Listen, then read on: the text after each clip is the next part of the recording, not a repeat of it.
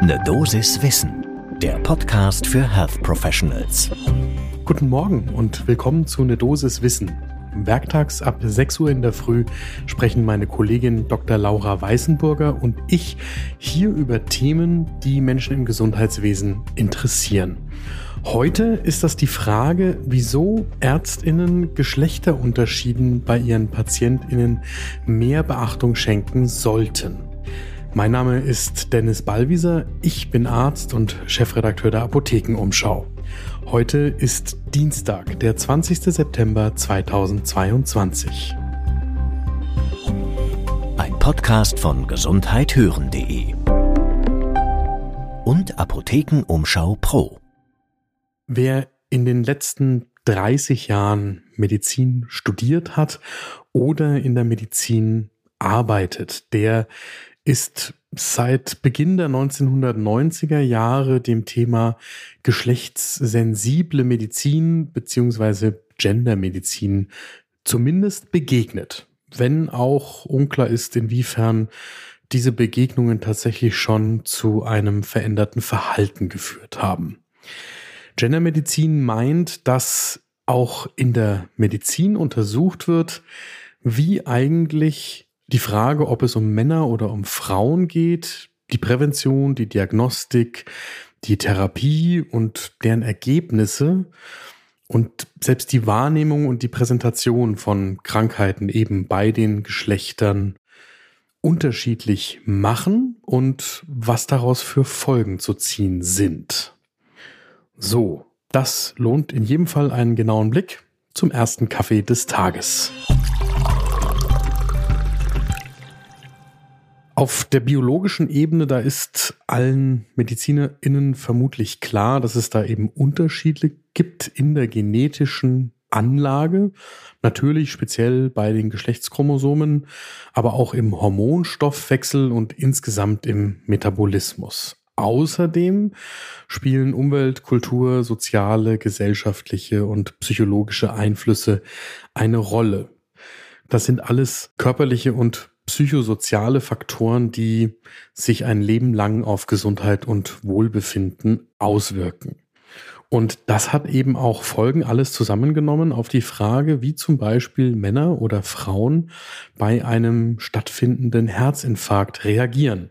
Das ist so das bekannteste Beispiel, würde ich sagen, auch bei Menschen, die sich ansonsten mit Gendermedizin noch nicht so intensiv auseinandergesetzt haben.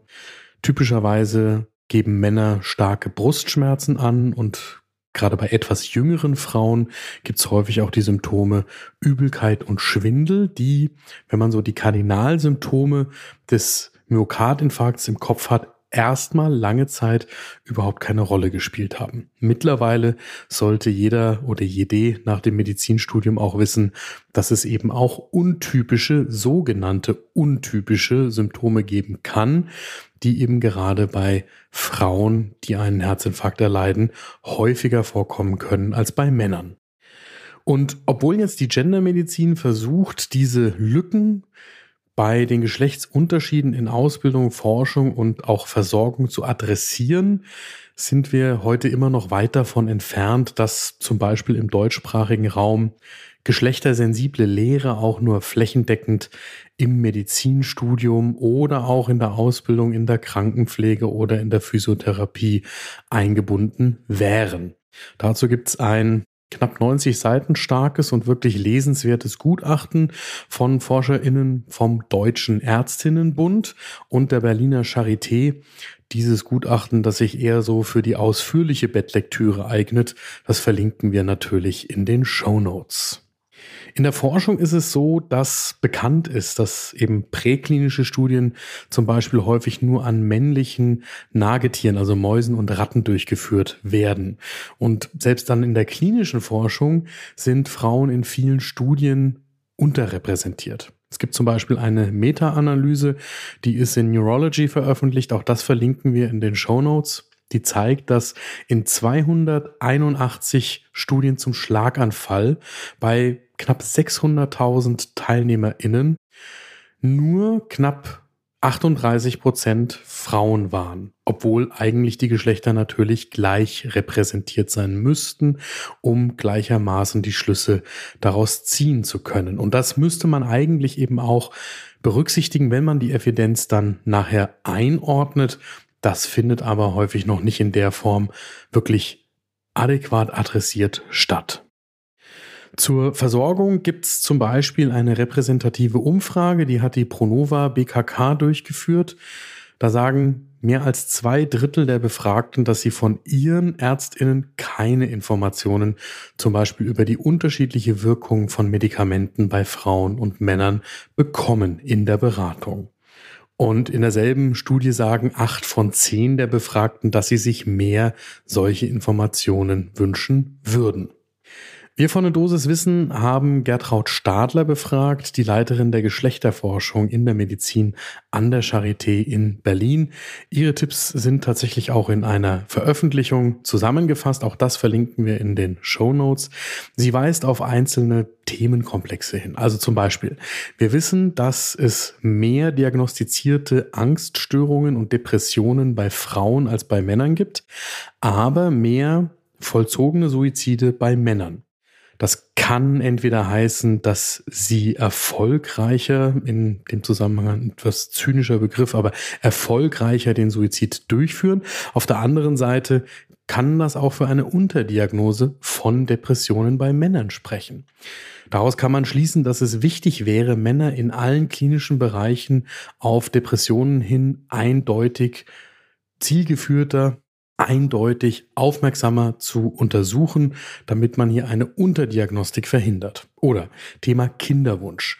Viele BehandlerInnen legen da den Fokus auf die Frauen. Aber es ging ja auch darum, Männer früher einzubinden und beispielsweise über Zusammenhänge von Übergewicht oder Alkoholkonsum auf die Samenqualität aufzuklären.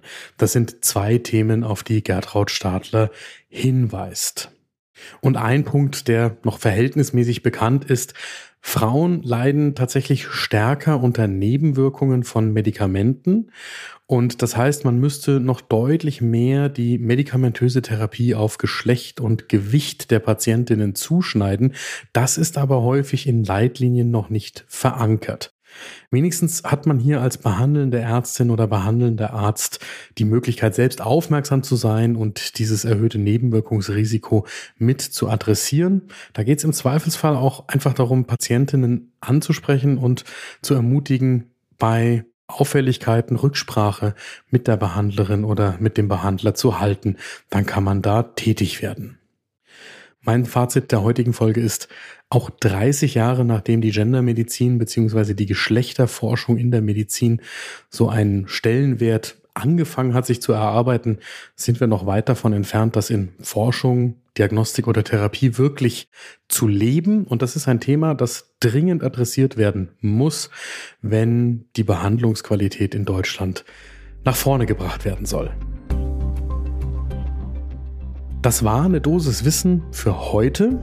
Die nächste Folge gibt's morgen ab 6 Uhr in der Früh überall da, wo ihr Podcasts hört. Wenn euch dieser Podcast gefällt, dann sagt unbedingt einer Kollegin oder einem Kollegen Bescheid, die sich auch für gute, knackige Informationen aus dem Gesundheitsbereich interessieren und gerne Podcasts hören. Ein Podcast von gesundheithören.de und Apothekenumschau Pro.